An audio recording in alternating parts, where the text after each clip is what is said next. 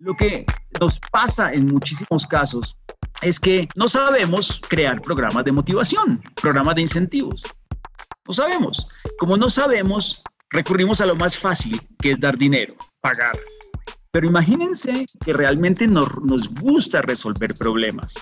Ustedes fijan, se fijan, a veces hasta pagamos por, por, tener derecho a resolver problemas. O sea, ustedes a veces compran una revista llena de sudokus para resolver problemas, como si no tuvieran suficientes.